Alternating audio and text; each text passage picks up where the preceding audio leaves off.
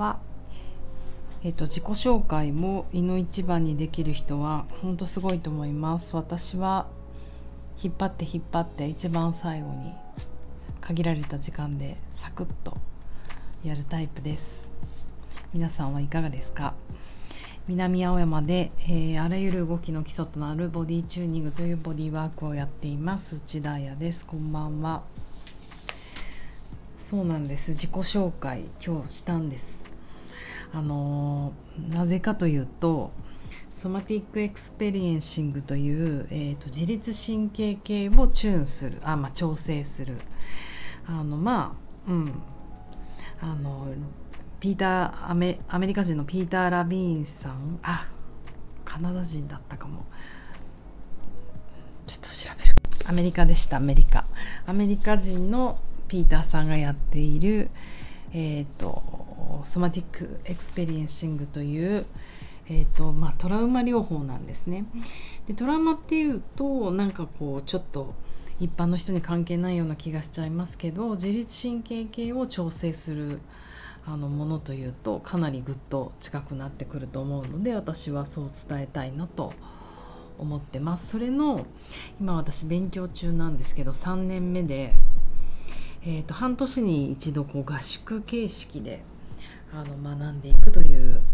すごいですよねあまあちょっとコロナコロナがあったのでこの3年とか4年とかかかっちゃったんですけれども、えーと、でもそれにしてもこういうあの心理学あの somatic psychology 的なものの中でもかなりゆっくりあの勉強を進めていくものなんじゃないかなと思います。もう初めはうんなんか意味が分からなくて毎回毎回どうしよう次やるのやめようかなって思思う。とにかく時間がかかるし。あの私せっかちなのでなんかもう集中力続かないんじゃないかなって思ったりしてこの3年って意味は何だろうって思いましたけどまあ今ね最後のワークショップなのであの言えるのかもしれないですけどでもやっぱりそれぐらいね時間をかけてゆっくり小さくやっていかないととても危険なもの危険というか、うん、ある意味効かないワークしないものなんだなっていうことがやっと分かってあとその自律神経とかそういったものってやっぱり生物学的リズムっていうのがそんなに早いものじゃないんですよねクイックに答えが出る。だからこれぐらい時間かけてよかったんじゃないかなと思ってます。で今日からねオンラインなんですけどあの、まあ、コロナの影響でねえーと、始まりました合宿が。で、えーと、だから半年ぶりなんですけどそこでまああのこの半年どうだったみたいな感じで60人受けてるんですけど60人メンバーがいいのか。えっ、ー、と34人に分けて34人？4人ぐらいかあのブレイクルームに分けて、まあ、一番初めこの半年どうだったみたいな自己紹介を兼ねてあの近況報告ってやつですかね。それをするんですよね。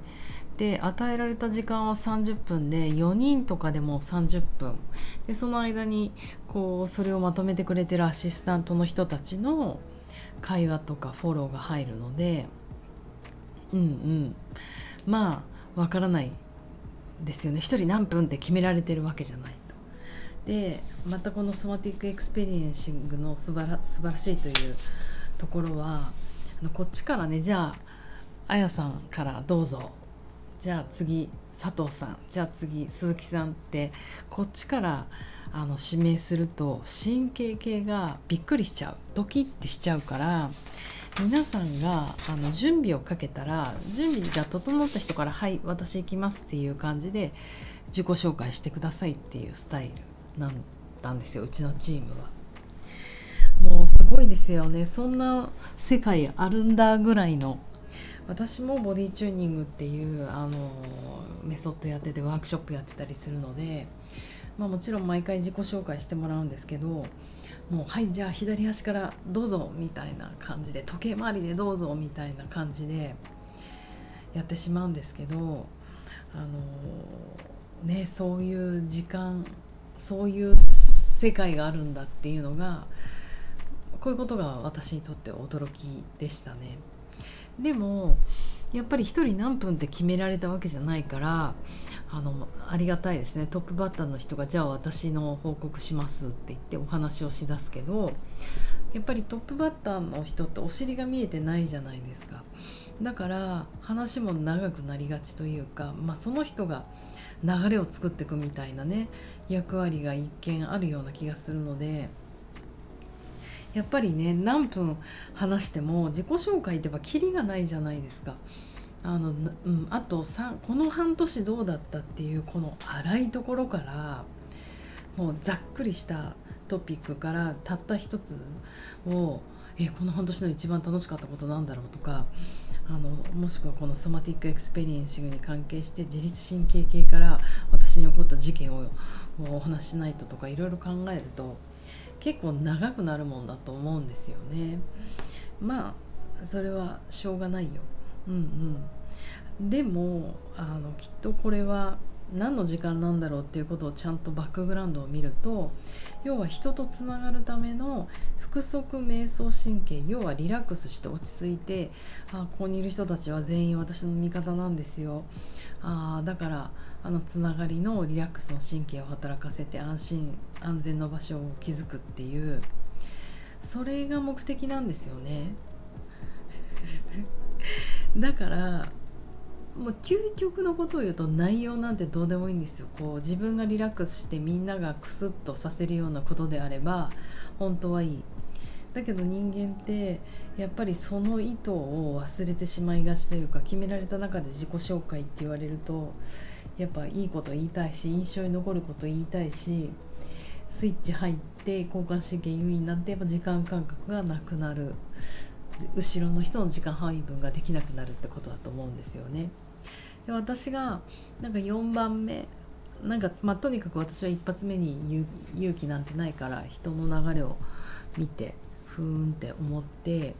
私が最後の自己紹介になって「あみたいなあやちゃんごめん残り2分になっちゃったみたいになった時になんか以前の私だったらゲー2分急いで何話そうと思ったんだけどはいここでスタンド、F、FM さんのこのラジオどうもありがとうって思いました。なんか自分がやっぱりこう毎日10分喋ってるからなんか10分の時間感覚っていうのができててって言っても私すいません。10分で喋ってるつもりがいつも123分になってるからこれを10分にするのが私の今の課題だって今日気づいちゃったんですけどあのうんその10分の2分でしょ？だから5分の1でしょ？10分結構いっぱい喋ることあるなと思うから2分も喋れるって思えたんですよね。だからそのなんかこう落ち着いてまあまあ、うん、あの半年あった中でなんかダンスとあの Somatic Experiencing って私の中では似てて小さく動く小さく踊るっていうことがなんかいい感じに最近思えてきてるしあの Somatic Experience のあの閉じ込められた神経系のエネルギーも titration って言ってちょっとずつ出すっていうことが再トラウマにならなくて本当にワークするってことなんだなって思ってますっていう話を2分でできたのがすごくあ話せんじゃんこんな大事なことと思いました。であとやっぱり自分の今後の課題はなんかこうね10分って決めたところをいつも12分13分いやもっといっちゃえとか言ってゴリゴリお話をしてるのでそれはそれで私のこのバウンダリをもう自ら破壊してる。あの自分のことも破壊してるしそれ以上に皆さんの時間も奪ってるっていうこともやっぱちゃんと考えなきゃなと思って、まあ、今日は話の長い人の自己紹介を聞いてなんかすごく考えさせられました。やっぱりあの短い言葉で、うん、短い時間でなんか本質的なものを伝えるっていう練習をしていきたいなっていうのを改めて思ったのでまたあのこのスタンド FM でも10分でうまくまとめてお話ができるように頑張っていきたいと思います。すごい。9分50秒。じゃあ皆さんあの明日も私合宿続きますが良い週末を。じゃあねバイバーイ。